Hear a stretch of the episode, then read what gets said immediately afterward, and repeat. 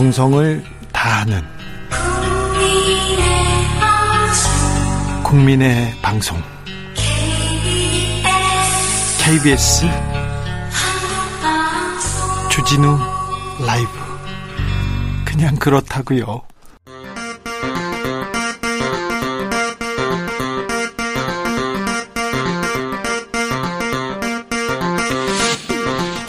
주진우 라이브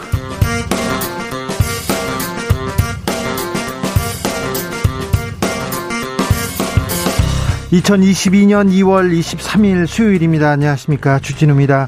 국민의힘 윤석열 후보가 김건희 씨 주식에 대해서 손해만 봤다고 했는데요. 그런데 번 것도 있다고 말을 바꿨습니다. 그리고 김건희 씨가 9억 원대 차익을 남겼다는 보도가 이어 나왔습니다. 국민의힘에서는 즉각 왜곡된 내용이라고 반박했는데요. 여의도 마사회에서 팩트체크 해보겠습니다.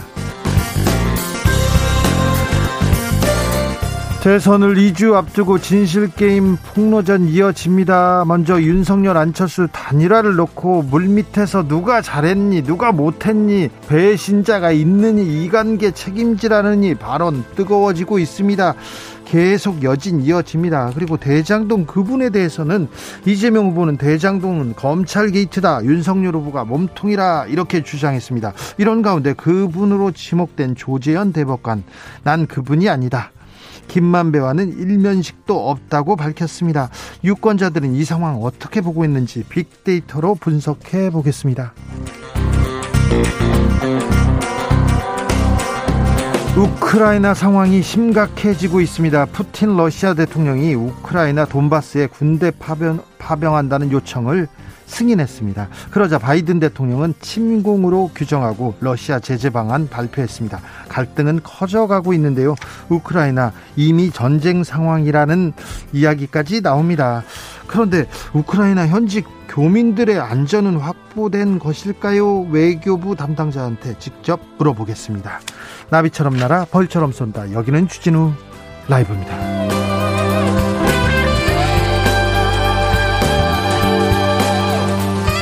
오늘도 자중차에 겸손하고 진정성 있게 여러분과 함께 하겠습니다. 코로나 확진자 17만 명. 아, 폭 증세 보이고 있습니다. 방역 당국에서는 일상 회복으로 가는 길 마지막 고비다. 당황하지 말고 개인 방역 잘해달라고 당부했는데요.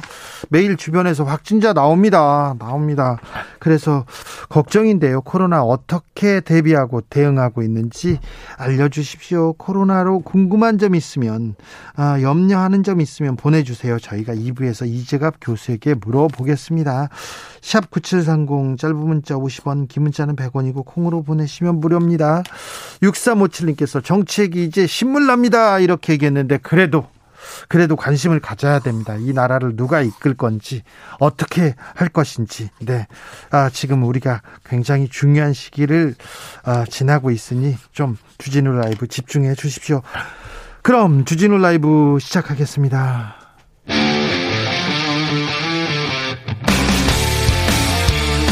탐사보도 외길 인생 20년. 주 기자가 제일 싫어하는 것은?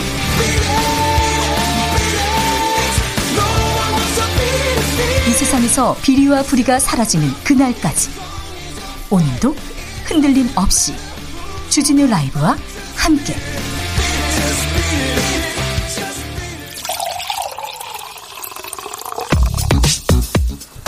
진짜 중요한 뉴스만 쭉 뽑아냈습니다. 줄 라이브가 뽑은 오늘의 뉴스 주스. 정상근 기자 어서 오세요. 네 안녕하십니까. 코로나 확진자가 17만 명대입니다. 오 역대 최다치네요. 네 오늘 코로나19 신규 확진자 수는 17만 1,452명입니다. 예, 하루 만에 7만 명 넘게 늘었고요. 일주일 전과 비교하면 1.9배 늘면서 이 더블링 현상이 이어지고 있습니다. 네. 어, 재택 치료 환자도 50만 명에 이르고 있는데요. 이 확진자가 빠르게 늘면서 위중증 환자 증가세에도 속도가 붙고 있는데 그 위중증 환자는 어제보다 32명 늘어난 512명으로 어, 전국 코로나19 중증 병상 가동률도 36.9%로 다소 올라갔습니다. 어, 그리고 사망자가 99명으로 역대 네 번째 규모를 기록했습니다. 백신 접종을 마쳤다면 치명률은 크게 내려 내려간다고 했어요. 네, 정부는 코로나19 확진자는 많아지고 있지만 확진자를 대상으로 분석한 결과 이 백신 3차 접종을 완료하면 코로나19에 감염되더라도 이 치명률이 계절 독감 수준인 0.08%로 떨어지는 것으로 나타났다라고 밝혔습니다. 미접종자는 어떻습니까? 어, 미접종자는 이 오미크론 변이 감염 시 치명률이 0.5%였는데요. 이 계절 독감 치명률의 5배 이상으로 나타났습니다. 네. 특히 감염 고위험군인 60세 이상 연령층에서는 이 3차 접종자의 오미크론 치명률이 0.5%인 반면 이 미접종자의 치명률이 5.39%나 나왔다고 합니다. 코로나에 대한 궁금증은 잠시 후 2부에서 이재갑 교수와 풀어보겠습니다. 어, 손실보상금 지급이 시작된다고요? 네, 코로나19 방역 조치로 피해를 본 소상공인에 대한 지난해 4분기분 이 손실 보상금 신청 지급이 다음 달 3일부터 시작됩니다.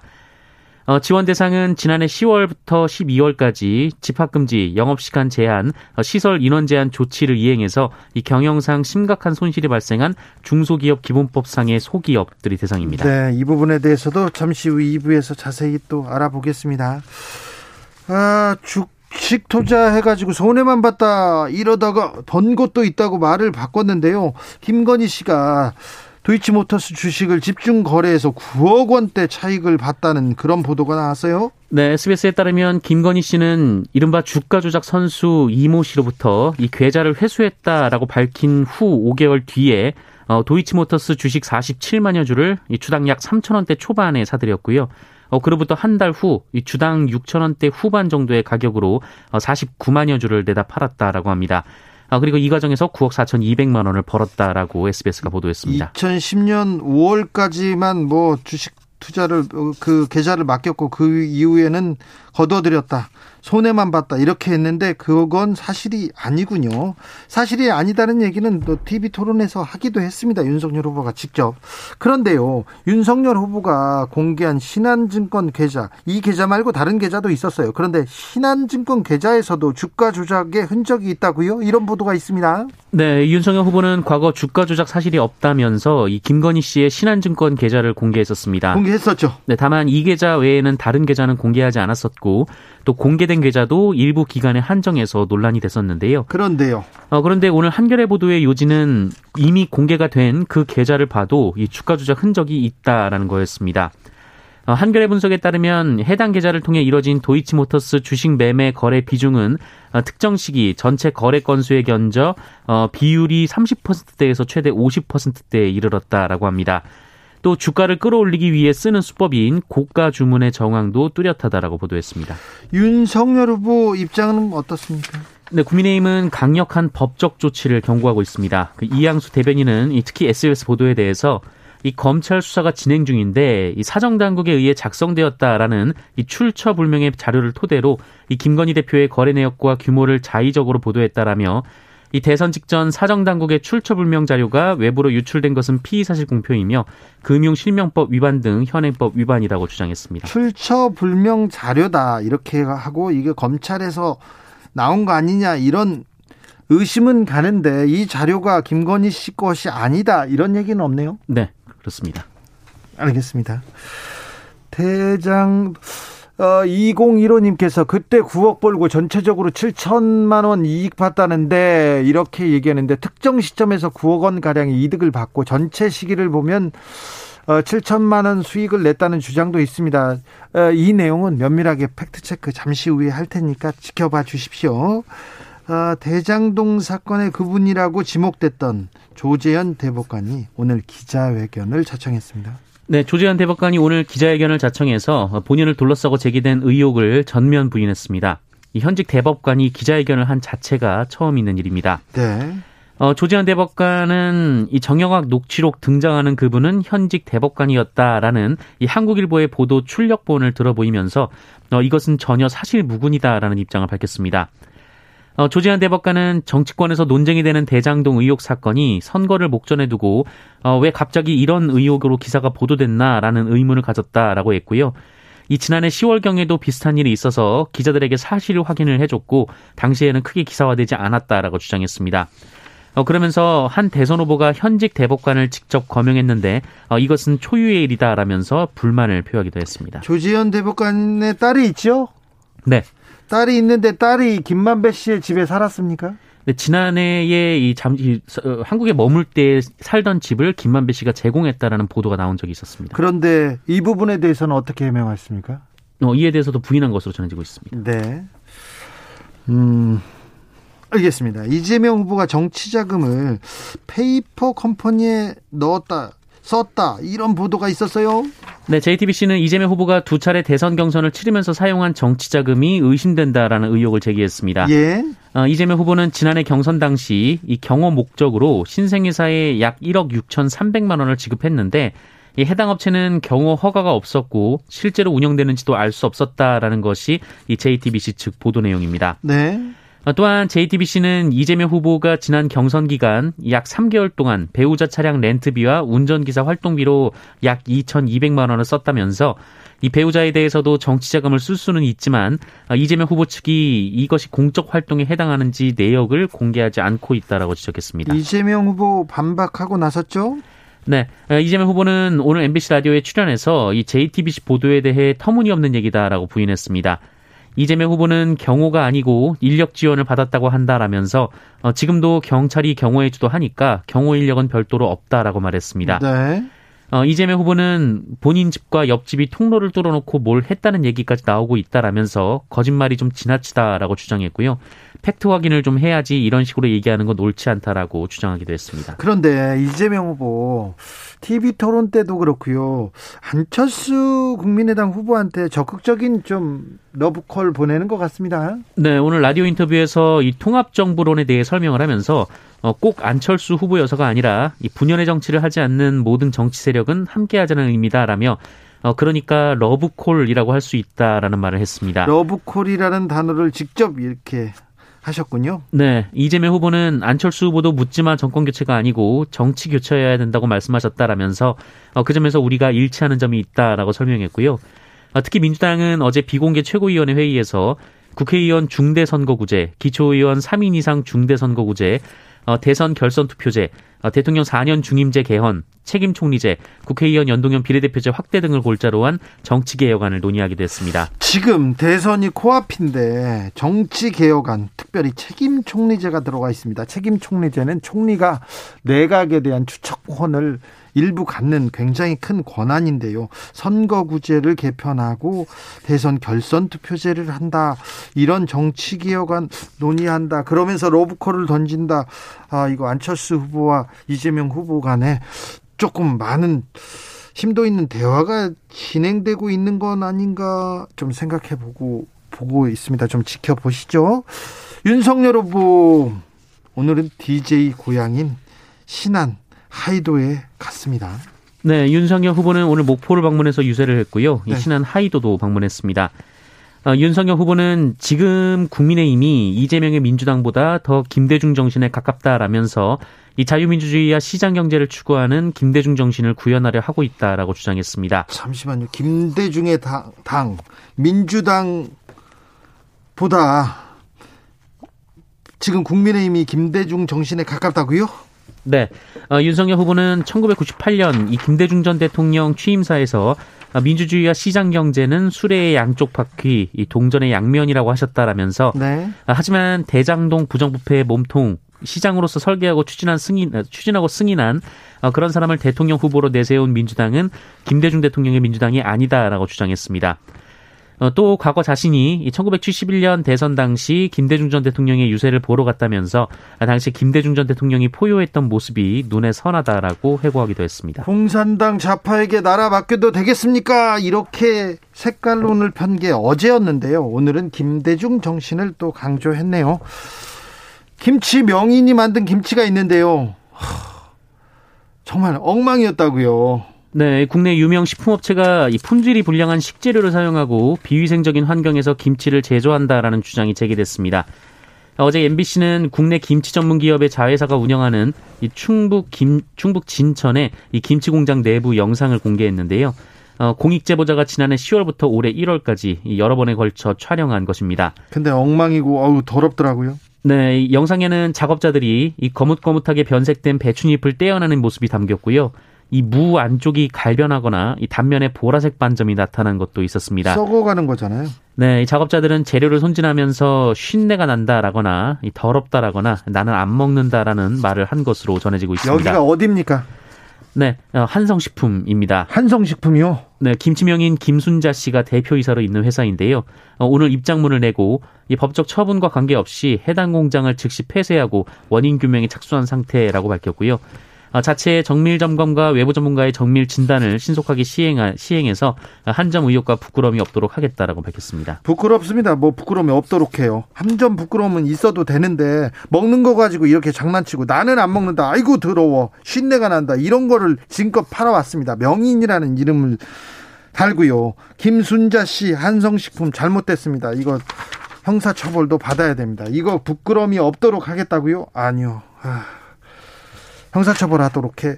이 어떻게 형사처벌하고 어떻게 처리하는지 저희가 지켜보고 또 보도하겠습니다. 외국인 노동자가 숙소로 쓰던 컨테이너가 있습니다. 여기에 불이 났습니다. 네, 한파주의보가 내려졌던 어제 새벽 0시쯤 이 경기도 파주의 한 공장 컨테이너 기숙사에서 불이 나서 인도 국적의 40대 외국인 노동자가 목숨을 잃었습니다. 어, 이 남성은 인근 미숫가루 공장에서 일하던 외국인 노동자였는데요. 어, 기숙사라고는 하지만 혼자 거주했던 것으로 전해지고 있고요. 어, 불이 난 걸 발견한 인근 공장 사장과 직원들이 손으로 창문을 깨고 또 도끼로 창살을 부수면서 구조를 하려고 노력을 했는데 어, 안타깝게도 이 고인은 이미 숨진 뒤였습니다. 어, 숨진 외국인 노동자는 2년 전부터 직원이 2명뿐인 영세업체에서 일했는데요. 어, 공장의 주방 겸 기숙사로 쓰이는 이 컨테이너에서 혼자 살고 있었습니다. 어, 그런데 이 건물은 신고하지 않은 불법 건축물이었습니다. 네. 경찰과 소방당국은 컨테이너 전기 배선에 문제가 생기면서 불이 났을 수 있다고 보고 정확한 화재 원인을 조사하고 있습니다. 컨테이너 그리고 비닐하우스에서 이렇게 화재가 나고 거기에서 노동자들이 숨지는 뉴스를 간혹 전해드리곤 합니다. 컨테이너 비닐하우스에서 생활하는 외국인 노동자들이 참변을 되풀이하고 있는데요.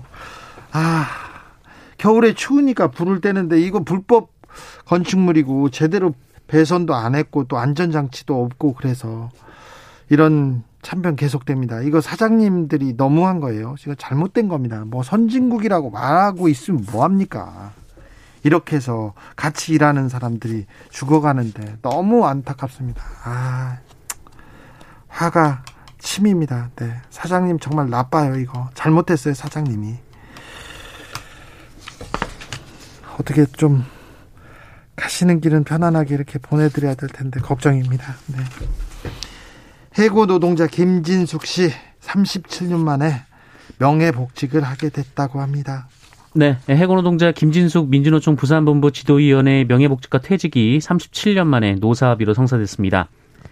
어, HJ중공업과 금속노조는 오늘 오전 이 같은 합의 내용에 서명을 했습니다. 어, 이에 따라 김진숙 의원의 명예복직과 퇴직 행사가 내일 모레 오전 11시 영도 조선소에서 열립니다. 네. 어, 김진숙 의원은 1981년 이 회사의 전신인 대한조선공사에 입사해서 1986년 이 노동조합 활동을 이유로 대공분실로 끌려가 고초를 겪었습니다. 어, 그리고 같은 해 강제적인 부서 이동에 반발해서 무단 결근을 했다라는 이유로 징계 해고된 바 있습니다. 어, 이후 37년이나 이 부당해 고임을 주장하면서 복직 투쟁을 이어왔습니다. 아, 그 사이 회사는 세 번 주인이 바뀌었는데요. 이 김진숙 의원도 2020년 이 만 60세 정년이 되면서 복직 시한을 넘겼습니다만 어, 비록 명예복직이지만 회사로 돌아가게 됐습니다. 아, 너, 너무 늦은 정의는 정의가 아니라는 말도 있는데요. 37년 만에 회사로 돌아가게 됐습니다. 네, 아무튼 아, 참 안타깝습니다. 그래도 돌아가서 다행이라는 얘기를 해야 되는데 그 말이 차마 입에서 나오지 않네요. 수능 문제 출제 절차를 좀 개선하기로 했어요. 네, 지난해 대학 수학능력 시험 생명과학 2에서 발생한 출제 오류 사태가 논란이 됐었는데요. 어, 이런 일이 재발하지 않도록 하겠다며 교육부가 오늘 관련 제도 개선을 발표했습니다. 어, 이에 따르면 사회나 과학 탐구의 경우 어, 검, 검토위원을 현행 8명에서 12명으로 늘리기로 했고요. 어, 전체 출제 기간도 이틀 늘렸습니다. 어, 영역 광고별 고난도 문항 검토 단계도 신설을 해서요. 앞으로 최종본 제출 전에 이 고난도 문항 검토라는 또 하나의 검토 절차를 하게 됩니다. 예. 어, 그리고 수능 이의 심사 과정에서는 소수 의견 재검증 절차가 만들어지면서 검증 절차를 하나 더 늘어, 넣었고요. 어, 이의 심사 기간도 하루 늘렸습니다. 러시아군의 우크라이나 진입을 침공으로 규정했습니다. 그러면 방문이나 뭐 관광이 아니죠. 뭐 군인이 가는 건데 침공인데 이 부분에 대해서는 저희가 잠시 후 2부에서 자세히 또 알아보겠습니다. 주스 정상근 기자와 함께 했습니다. 감사합니다. 고맙습니다. 한 교수님께서 퇴근길에 광역버스 안에서 듣고 있는데 화가 납니다. 김치는 사랑입니다. 그러게요. 김치 없이 밥 못 먹는 분들 많잖아요. 근데 김치를 가지고 장난을 치다니 우리나라에서는 가중 처벌해야 됩니다. 이런 문제는. 7598님께서 돌아가신 노동자의 안식을 위해 기도드립니다. 한국이 많이 바뀌어야 합니다. 인간에 대한 존중 필요합니다. 네. 100번, 1000번 옳은 말씀입니다. 돌아가신 노동자의 안식을 위해서 저도 기도하겠습니다. 엄향수님께서는 오늘 4차 맞고 쉬고 있습니다. 아, 4차 접종 시작했다 그러고 했는데, 아, 좀 불편함은 없는지 괜찮으신지 어, 걱정이 됩니다. 아무튼 편히 쉬시고요. 쉬시고요. 네. 좀 코로나로부터 좀 더 안전해졌기를 바라겠습니다. 이규동님은 코로나 양성으로 방해 격리 7일째 됩니다. 정말 힘든 일주일입니다. 약은 6일째 도착했어요. 엄청난 통증이 나은 후였습니다. 이해합니다. 환자가 너무 많으니. 아, 재택에서 치료 중인, 그리고 이렇게 격리 중인 분들 많으신데요. 많은데 그분들도 힘내십시오. 네. 아, 아프다고 하는데 그분들 통증이 좀 가라앉아야 될 텐데 약도 제때제때 이렇게 투입돼야 될 텐데 걱정이 많습니다. 저희가 2부에서 잘 되고 있는지 전문가한테 물어보겠습니다. 교통정보센터 다녀오겠습니다. 임초희 씨.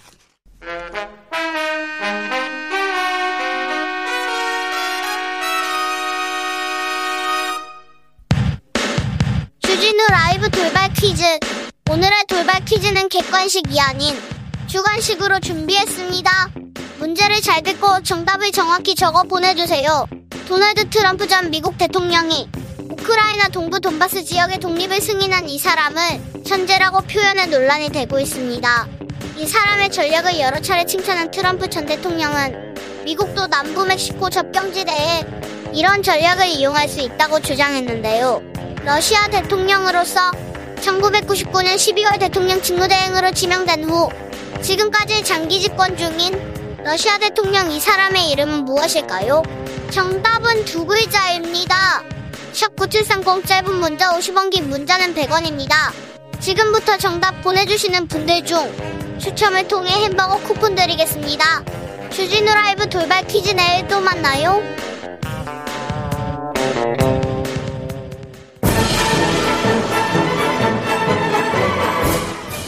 촌철살인의 언중유골. 유언비어는 팩트체크. 말 달리자. 마이크를 사랑하는 사람들의 모임. 여의도 마사회.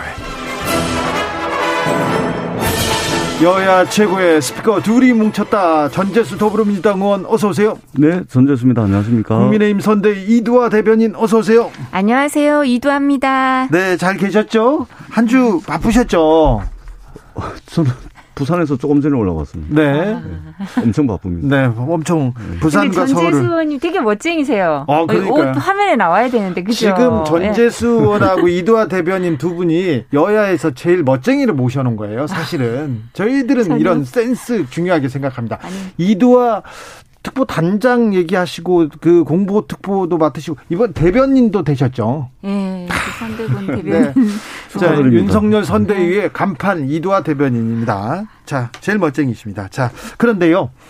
지금 일주일 판세는 어떻게 좀 변화가 있습니까? 어떻게 보십니까? 전재수 의원님? 최근에 여러 군데 여론조사가 나오고 있는 대로입니다.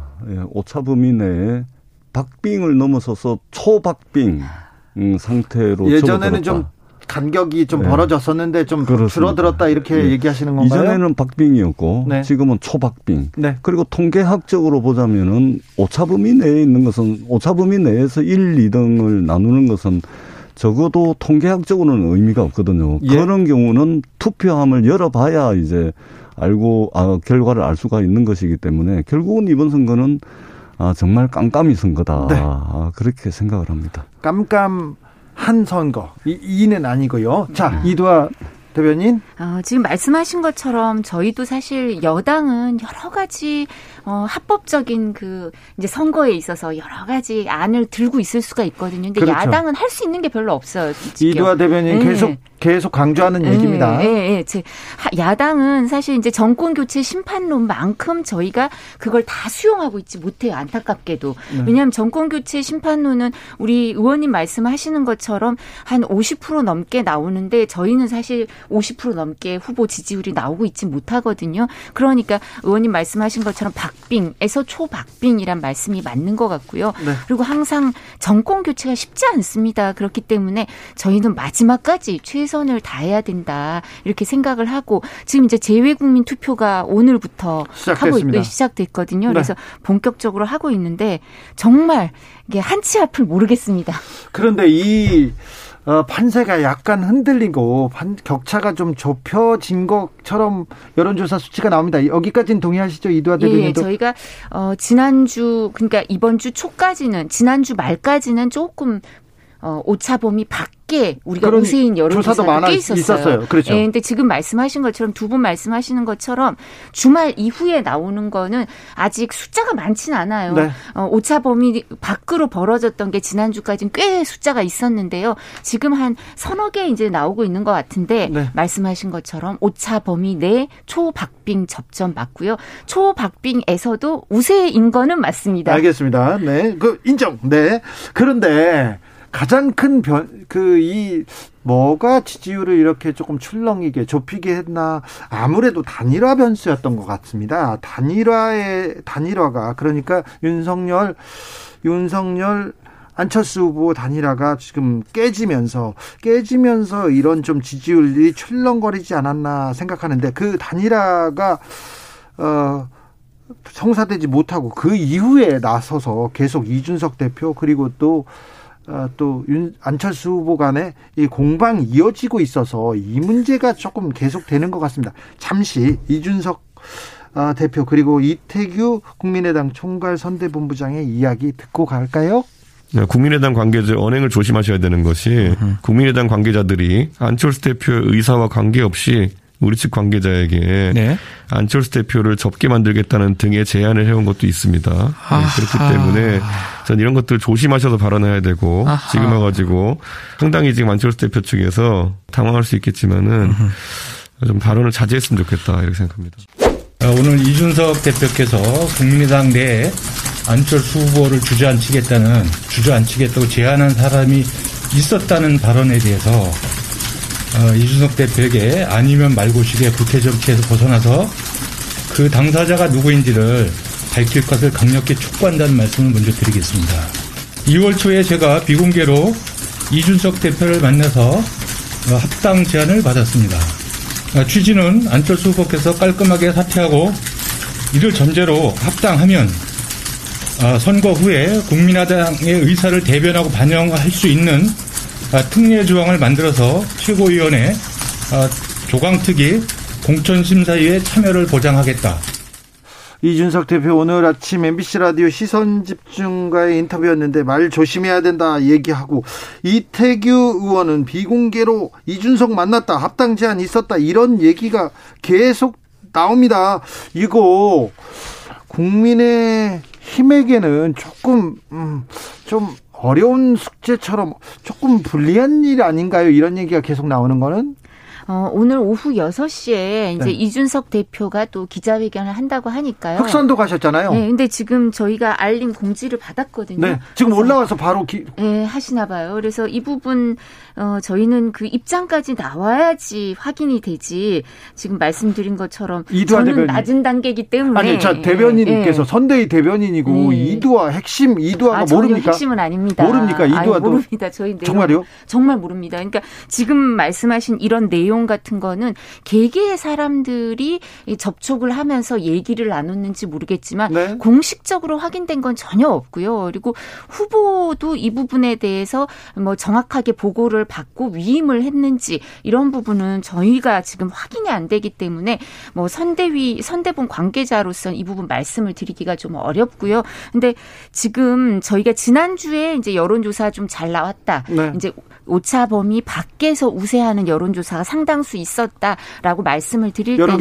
예, 저희 입장에서는 그 부분이 아마 밴드 웨건 효과가 좀 있지 않았나. 안철수 후보가 먼저 단일화 제의를 하고 그러고 나니까 이 부분에 대해서 밴드 웨건 효과가 있었던 것 같은데요. 그 제일 컸죠. 예, 근데 그러고 나서 이 밴드 웨건 효과가 있는 여론조사가 나타나면 또 이제 선거 운동 기간 공식 선거 운동 기간이 시작하고 며칠 안 남았잖아요. 이제 2주 남았잖아. 음. 그리고 재외 국민 투표도 시작하고 이러면 정말 선거가 시작된다는 느낌이 들면 지지층이 다 결집하잖아요, 솔직히요. 부동층으로 있던 사람들도 마음을 정하게 되고 하면서 이재명 후보 지지층의 결집 효과도 있어서 일정 부분 이번 주 선거 어, 여론조사 결과에 조금 영향을 미쳤을 텐데요. 저희도 이런 부분 이 합당 내지는 뭐 이런 부분에 대해서 단일화와 관련된 여러 가지 내용에 대해서는 확인이 되지 않고 있습니다. 아 그래요? 네. 어떻게 보십니까, 전재수 의원님? 그 이준석 대표는 본인이 그 어떤 메시지를 던졌는데 네. 그것이 기사화되는 기사량이 적을 경우에는 네. 굉장히 못 참아하는 성격이라 그러더라고요. 네. 네. 뭐라고 한마디 했는데 이 기사량이 이게 예, 좀 차고 넘쳐야 되는데 좀 언급되는 이 기사가 별로 없고 이러면 그걸 못 견뎌 하는 스타일이라 그러더라고요. 아, 지난 주말에 고인 네. 유지 발언에 대해서는 얘기를 했다가 굉장히 네. 좀 비판을 받기도 했습니다. 많이 나왔어요. 예, 6시에 기자회견을 뭐 공지를 했다 그러는데 아마 그 이전에 뭐 이 안철수 후보를 스스로 안철수 후보를 그 사퇴시키겠다, 주저앉히겠다라고 했던 사람을 아마 기자회견을 통해서 밝히는 기자회견이 아닐까. 네. 그리고 이게 자기가 이야기를 했는데 충분히 기사량이 아마 보도량이 적, 적어서 직접 이제 또 기자회견까지 자청한 것이 아닌가. 과연 이게 국민들이 관심이 있을까요? 굳이 아. 기자회견까지 해가면서 뭐 이런 이야기를 할 필요가 있을까 이런 생각이 드는데 근데 국민의힘이 지금 어 전술을 굉장히 잘 쓰고 있습니다. 고도의 전술입니다. 고도의 전술이라고요? 예, 예. 그러니까 안철수 후보가 유튜브 기자회견을 통해서 네. 어, 정말로 단일화 제안을 했죠. 그리고 그 이후에 쭉 과정들을 살펴보면 윤석열 후보는 묵묵부답, 네. 시간 끌기로 일관합니다. 그리고 이준석 당대표는 일관되게 시종일관 조롱을 조롱하고 그 모욕을 주고 막말을 하죠. 이러면서 안철수 후보가 15% 17%까지 갔던 지지율이 다 빠져버렸습니다. 쭉 빠졌죠. 완전히 빠졌죠. 왜냐하면 이 안철수 후보가 이 결국 완전 못할 가능성도 있겠다. 아, 사퇴할 가능성도 있겠다. 철수할 가능성도 있겠다라는 메시지를 끊임없이 이준석과 국민의힘이 하고 윤석열 후보는 뒤로 빠져 있었거든요. 그러니까 안철수 후보의 지지를 싹 다 빼먹은 것이고 그리고 최근에 벌어지고 있는 국민의힘과 국민의당 사이에 이 논란은 그나마 7, 8% 남아 있는 안철수 후보의 지지율 그것조차도 다 빼먹겠다. 지지율 빼먹기 전술이 굉장히 성공한 것이다. 저는 그렇게 봅니다. 이도하 네, 대변인. 네, 저는 사실 이제 어, 이준석 대표가 저희가 뭐 여야 정치사의 헌정사상 거의 최연소의 이제 거대 당, 정당 대표가 된 분이고 독특한 이력을 갖고 새로운 길을 열어 오신 분이죠. 그러니까 장점도 많고 그리고 또 말씀하신 것처럼 이게 어떤 부분의 발언은 저희도 조금, 어, 이준석 대표와 가까운 정미경 최고위원도 말씀을 좀 자제해 주셨으면 좋겠다 이런 발언도 있지만 저희 입장에서는 선거 운동 과정에서 20대, 30대 그런 그 표를 모아오고 표가 있는 사람이거든요. 이준석 대표라는 사람은. 그렇기 때문에 장점이 분명히 많은 분이고요. 그래서 이 부분 오늘 4시 30분에 남양주에서 이제 또 선거 운동을 하시고 6시에 이제 국회 본관에 와서 기자 회견을 하신대요. 그래서 저희도 이 내용을 잘 파악은 못 하고 있습니다만 있지만 좀 걱정스러워. 네. 아니요, 아니요. 그거 아니라 뭐 어, 이준석 대표가 지금까지도 뭐 역할을 많이 잘 해오셨으니까 이제 뭐 하실 말씀 하실 텐데 대변인께 네. 여쭤봅니다. 사실 그 안철수 후보와 단일화를 통해서 승기를 확실히 하겠다 이런 생각이 선대위에서는 컸을 거 아니에요. 저희 그 부분에 대해서 일정 부분 그 지지자들의 요청이 되게 컸어요. 그러니까 저희가 단일화 여론조사 그 국민의 힘을 지지하는 사람 지지층에 대해서 단일화가 필요하냐 필요하지 않느냐 여론조사를 하면 항상 단일화가 필요하다는 여론 지지율이 더 많이 나왔고요. 그다음 또 뭐 전직 국회의장 분들이나 뭐 전직 네. 국회의원 뭐 여러 시민 사회의 원로 분들도 단일화 촉구 성명도 많이 내셨거든요. 네. 그래서 그런 부분에 대해서 후보가 명확히 알고 계시고요. 근데 이런 부분에 대해서 어 선거 운동 시작하고 나서 안철수 후보 캠프에 좀 안타까운 일이 있었고 또 부인도 김미경 교수님도 확진이 돼서 어, 병원에서 치료를 받으셨기 때문에 그 기간에 후보가 직접 이런 부분에 대해서 언급을 하거나 접촉을 하는 건 좀 부적절하다고 좀 기다렸던 부분이 명확히 있고요. 그 사이에 물밑 접촉이 있었던 건 맞는 것 같은데요. 그분들이 후보한테 얼마나 위임을 받고 정권을 갖고 하셨는지는 저도 정확히 모르겠습니다. 그러니까 윤석열 후보는 어, 단일화를 하고 싶었을 겁니다. 네, 국민의힘 네. 지도부도 마찬가지로. 그런데 그렇죠. 단일화를 했을 경우에는 결국은 이제 안철수 후보가 제안을 했던 여론조사 방식의 단일화일 텐데 여론조사 방식의 단일화를 했을 경우에는 윤석열 후보가 후보직을 내놔야 되는 상황 그것이 현실화될 수 있는 상황이 분명히 있었던 것이죠. 그러기 때문에 마음은 꿀떡 같았는데 자칫 잘못했다간 후보 자리를 박탈당할 어, 그런 가능성이 있었기 때문에 받을 수가 없었던 것이죠. 그리고 일반 국민들을 대상으로 여론조사를 했을 경우에는 윤석열 후보의 어떤 극단적인 비호감, 그 다음에 국, 국가 경영 능력에 대한 굉장히 부족함, 어, 안철수 후보 대비. 그래서 결국은 안철수 후보가 단일 후보로 될 가능성이 많았기 때문에 하고 싶어도 못하는 그런 어정쩡한 상황이었다고 봅니다. 그러니까 제가 조금 말씀을 보충해서 드리자면, 근데 이 부분에 대해서 제가 아까도 말씀드린 것처럼 국민의힘 지지층 정권 교체를 바라는 많은 사람들이 뭐 여론조사 수치에서도 드러나고 또 성명서를 내는 거에서도 드러나지만 단일화 촉구를 하셨는데요. 네. 그분들의 요청 사항이 또 뭐였냐면 여론조사는 부적절하다. 여론조사로 단일화를 하는 건 부적절하다는 또 요청 사항이 분명히 있었어요. 알겠습니다. 그리고 또 지금 하나만 더 말씀드리면 정권 교체를 지지하는 사람들은 윤석열 후보로의 단일화를 선호하는 게 여론조사 결과였고요. 정권 재창출 지지자, 그러니까 이재명 후보를 지지하는 사람들이 지지자들은? 예, 민주당 지지자들이 오히려 안철수 후보로의 단일화를 더 어, 바랬기 때문에 네. 이거는 이 부분은 이렇게 뭐 중도층 국민 네. 전체로 봤을 때 어, 누가 뭐 후보 자리를 내놔야 된다 이렇게 말씀하시는 건 좀 부적절한 것 알겠습니다. 같습니다. 알겠습니다. 자 그런데 아무튼 단일화가 좀 어려워진 것 같아요. 실패한 것 같은데 단일화를 누가 잘못 누구 탓이니 네 탓이니 내 탓이니 계속 이렇게 감정 싸움하는 것이 정말 국민의힘한테 유리할 건지 이게 전재수 의원 말대로 고도의 정치 전술인지는 잘 잘 모르겠습니다. 조금 전에 기자에게 기자와 문답에서 안철수 대표는 이태규 의원이 언급한 이준석 대표와의 대표의 합당 제안에 대해서 보고받은 바 없다고 아, 말씀하셨습니다. 자. 그러면 이태규 의원님 말씀하신 게 사실이 아닌가요? 아, 그런 잘 모르겠어요. 아, 그럼 네. 안, 안철수 대표가 이태규 의원한테 보고를 못 받았다는 얘기죠. 그러니까 이제 이제 이제 단일화가 그 안 된 이유를 누구 탓이니 어떤 얘기가 있었는지 계속 그 얘기를 할 것 같습니다. 이 3123님이 리쌍에 헤어지지 못하는 남자 떠나가지 못하는 여자라는 노래가 있는데 네. 지금 생각납니다. 어, 단일화 국면에서요. 대선 2주 남았는데 이렇게 꼬리가 긴 단일화는 역대 처음입니다. 이렇게 얘기합니다. 자, 다음 주제로 넘어가겠습니다. 어, 윤석열 후보가 보수 진영 대선 후보로는 처음으로 김대중 대통령 생가를 방문했습니다. 어떻게 보셨습니까, 전재수 의원님?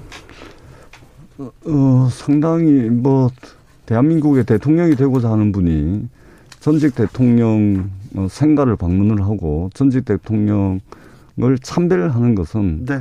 어, 대한민국 국민들의 수준에 비춰볼 때 에, 온당한 일이라고 생각을 합니다. 예. 예 다만 다만 윤석열 후보가 이 남북 사이의 긴장과 갈등을 고조시키고 또는 전쟁 국면, 긴장 고조 국면으로 몰아갈 수 있는 여러 가지 발언들을 했습니다. 어, 사드 배치라든지, 에, 예, 뭐, 이제 남북 사이의 어떤 선제 타격이라든지, 뭐 이런 등등을 이야기를 해놓고, 영구적이고도 항구적인 한반도 평화 실현을 위해서 평생을 바친 김대중 대통령의 생가를 찾아뵙는다는 것은 어 상당히 좀 어, 얼굴이 좀 두껍다. 어, 왜냐하면 자기가 한 발언이 있지 않습니까? 평생을 한반도 평화 체제 구축에 이 평생을 바치신 김대중 대통령인데 거기 가가지고 세상에 그렇게 하는 것은 그러면 그 자리에 가서 사드 추가 배치라든지 어, 선제 타격이라든지 어, 그다음에 여타 남북 사이에 어떤 갈등과 긴장 국면을 조성할 수 있는 이런 발언들에 가서 거기 가서 성찰하고 반성하는 그런 메시지를 냈다면 그 진정성이 받아들여지겠지만 이것은 오로지 표를 위한 어 퍼포먼스 이벤트다 이렇게 생각을 합니다. 어, 오늘 이제 목포에 가서 윤석열 후보가 유세를 하셨는데 그 말씀을 하세요. 어, 저도 김대중 대통령 취임사를 기억을 못했었는데 연설 중에 윤석열 후보가 김대중 대통령 취임사를 소환을 합니다. 김대중 대통령 취임사에서 민주주의와 자유시장 경제가 국가를 바치는 두 수레바퀴에 축이 돼야 된다 이런 말씀을 하셨고 네. 이 정신을 이어받을 거다 이렇게 말씀을 하셨거든요. 그러니까 지금 한반도의 통일, 평화 안 바라는 뭐 대통령 후보가 누가 있겠습니까? 근데 평화 체제 구축은 다 바라는 건데 그 수단에 있어서 말씀하신 것처럼 저희 어차피 매뉴얼 중에 선제 타격, 선제 공격이 절대 아닙니다. 그런 부분은 매뉴얼이 있으니까 현존하는 명백한 위험이 있는 경우에 그런 수단도 마다하지 않아야 평화를 구축하고 그다음에 영토와 주권을 보호할 수 있다는 말씀을 명백히 드린 거고요. 그리고 지금 저는 이제 제가 선대본 대변인도 하지만 정권 교체 동행위원회 대변인도 하는데 이게 새시대 준비위원회라 그래서 김한길 전 위원장님이 위원장으로 계시다. 지금은 후보 직속위원회가 됐거든요. 예. 근데 여기는 계시는 분들이 대부분 민주당에서 일하, 일하시던 뭐 정치인들이 많이 와 계시는데 국민의힘에 입당을 안 하셨어요. 당적을 안 갖고 계신 분들이 대부분인데 이분들 김한길 위원장이나 다른 분들하고 윤석열 후보가 정치를 시작하기 전부터 오랜 인연이 있어요. 그래서 아마 이분들하고 협치를 하고 이 어 그 김대중 노무현 정부에서 일했던 분들도 중도적이고 합리적이고 가지고 같은 그 목표를 갖고 애국심을 갖고 일하는 분들 다 발탁하겠다 이런 말씀을 하시는 거고요. 그래서 이재명 후보도 첫 번째 토론회 할 때 안철수 후보가 아 문재인 대통령 계승자입니까? 그러니까 계승자 아니라 그러셨잖아요. 근데 다음 토론회에서 계승할 건 계승하고 계승하지 않을 건 계승하지 않겠다. 차별을 둬야 된다. 정책에 있어서는 그런 말씀을 하셨습니다. 제가 한 말씀 더 드리겠습니다. 그 국민의힘의 전신 정당들 한나라당, 새누리당, 민정당, 민자당, 이 민정당, 민자당, 새누리당, 한나라당 이게 오늘날 국민의힘의 국민의힘이 정통성을 잇고 있는 국민의힘의 전신 정당들이죠. 이런 정당들이 김대중 대통령을 평생을 빨갱이로 몰아가지고 죽이려고 하기, 까지 납치까지 해서 죽이려고까지 했던 그 전신 정당이 국민의힘입니다.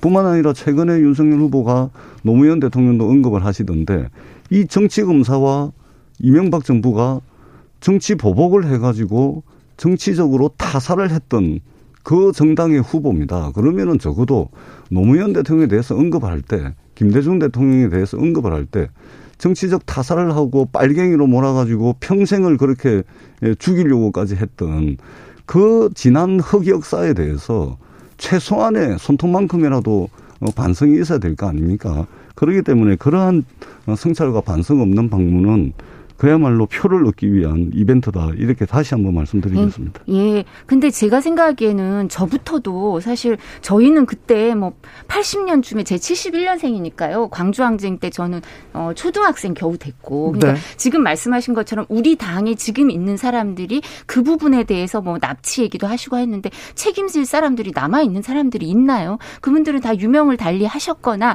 우리 당에 지금 주축이 된 의원들 남아 있는 현역 의원들이나 이 주축 구축이 된 지도부는 이준석 대표는 83년생, 85년생이잖아요. 근데 이런 분들이 책임질 일이 뭐가 있습니까? 그리고 후보 입장에서는 그런 부분하고 전혀 관련이 없고 정치를 작년 6월 29일 날 시작한 분이거든요. 그리고 뿐만 아니라 정치보복 노무현 전 대통령에 대해서 송영길 대표가 뭐, 어, 우리 윤석열 후보가 이 수, 수사와 관련돼 있다 이런 얘기도 하시고 하던데요.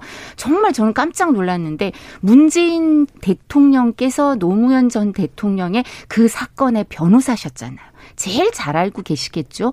근데 윤석열 후보가 그 사건에 조금이라도 관련돼 있다면 서울중앙지검장 검찰총장으로 임명하셨겠습니까? 윤석열 후보는 그 당시 대구지검에서 근무하고 있어서 아무 관련이 없고요. 그리고 이런 부분에 대해서 따로 언급하지 않는 거는 이 부분에 대해서 본 당연히 후보는 아무 관련이 없고 역 정치를 시작한 것도 작년 6월 29일이기 때문에 그 6월 29일 날 시작한 시점에서 제가 말씀드린 것처럼 정권 교체 동행위원회라든가 탈민주당한 진보 인사들을 다 품고 계시기 때문에 그 부분에 대해서는 따로 언급을 안 하신 겁니다. 짧게 한 말씀만 더 드리자면 어, 역사에 대한 이해가 좀 있어야 됩니다. 어, 역사라는 것은 없어지는 것이 아니죠. 끊임없이 개성되고 어, 이어받게 돼 있는 것입니다. 국민의힘의 역사가 어, 한나라당, 새누리당, 민정당, 민자당 그 역사가 국민의힘에 지나온 역사입니다.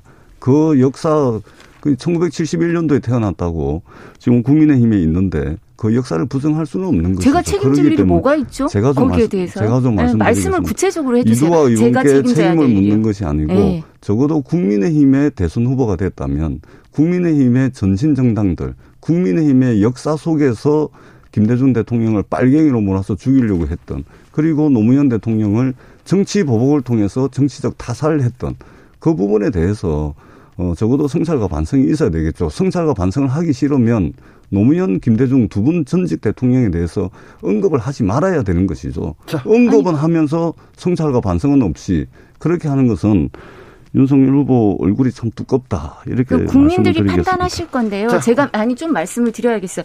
왜냐하면 이재명 후보 2017년까지는 이승만 대통령에 대해서 뭐라고 그랬습니까? 이승만 박정희 대통령 묘역 참배 안 하셨죠. 그러면서 이승만 대통령에 대해서 친일 매국이라 그랬고요. 박정희 대통령에 대해서 독재자라고 하셨는데 지금 와서 무슨 말씀하십니까? 거기에 대해서 이승만 대통령 묘역도 참배하고 박정희 대통령 묘역도 참배하는데 공과 과가 있다. 그러지만 무엇이 공이고 무엇이 관지, 공이 무엇인지 명백하게 얘기를 안 하고 계시잖아요. 그런 것처럼 이 역사는 그 정당이 계속 책임질 부분이 있다고 하는 것, 그 책임진 사람들은 책임지고 이제 물러난 거죠. 그리고 새로운 사람들이 들어와서 네. 새로 이끌어가는 거지. 과거의 모든 일에 대해서 책임지라는 거, 연대 책임을 지라는 건 역사의 발전을 인정 안 하시는 거죠. 대장동으로 넘어가야 됩니다. 윤, 지금 윤석열 후보의 김대중 대통령 생가를 주제 그대로 이야기를 하고 네. 있다라는 그러니까 말씀을 드리겠습니다. 넘어가시죠.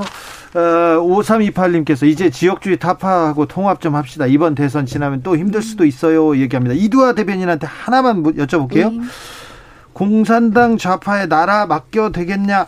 저 민주당이 공산당 좌파라고 생각하십니까? 저는 이 부분에 대해서 이제 후보 언급한 거 말씀을 하시는 것 같은데요. 어, 윤석열 후보가 사실은 이 프레임에 대해서 좀 이렇게 감정적인 반응이 있었지 않나 싶어요. 그러니까 네. 이재명 후보는 녹취록을 원용한다 그러면서 유세장에 모인 분들한테 본인 지지자들에게 뭐라 그랬습니까? 윤석열 주거를 연호하라고 했습니다. 윤석열 주거 따라해 보세요. 윤석열 주거 따라해 보세요. 이런 말씀하십니다. 그러면 이재명 후보가 정말 윤석열 후보가 죽기를 바라고 그 지지자들한테 정말 죽어라고 소원을 빌라고 얘기를 하셨을까요? 이 부분도 언급을 해주셔야 될 것 같은데요. 아니 지금 공산당 좌파에 대한 의견을 물은 겁니다. 그러니까 네. 윤석열 후보 죽어라고 하신 그런 증오와 분열의 네. 정치 말씀을 하신 분도 같이 그러니까, 언급해야죠. 그러니까 사람이라는 게 완벽하지 못해서 부족한 게 있습니다. 어, 상대방의 자기 진영, 자기 후보의 부족한 걸 이야기하면 상대방 부족한 걸 끌어와 가지고 물타기 하고 그렇게 토론하시면 안 아, 되고. 전진수 의원님 다른 방송에서 제가, 보니까 그렇게 많이 하시던데요. 제가, 이재명 후보도 그렇게 말씀 제가, 많이 하시더라고요. 제가 말씀을 토론회 때 보니까 묻는 네. 말에 답을 안 하시더라고요. 그러니까 윤석열 주고는 정확하게 뭐냐면 윤석열 그 원한이 맺혀가지고 윤석열 죽으라고 죽어가 아니고 지금 대장동 비리 사건의 핵심이 윤석열이다. 이걸 김만배가 어, 이야기를 한 겁니다. 김만배 씨가 윤석열 영장 들어오면 윤석열은 죽어. 이거를 김만배가 이야기를 한 겁니다. 그래서 김만배의 이야기를 빌어서 아니, 그럼 왜 연호를 하라 그러세요? 딸 제가 말씀을 지지자들한테 제가 말씀을 좀 드리고 네. 있지 않습니까? 아, 정말 그건 네. 너무 그래서 대장동 네. 사건의 몸통은 윤석열이다. 그 이야기를 김만배 씨의 녹취록을 통해서 우리 지지자들 또 국민들께 알리는 차원에서 어, 그렇게 연호를 했다 이 말씀 아, 드리겠습니다. 아, 그거를 윤석열 주거를 연호하라고 하시면 안 되죠. 그리고 그 끝에 녹취록 끝에는 이재명 게이트가 있었습니다.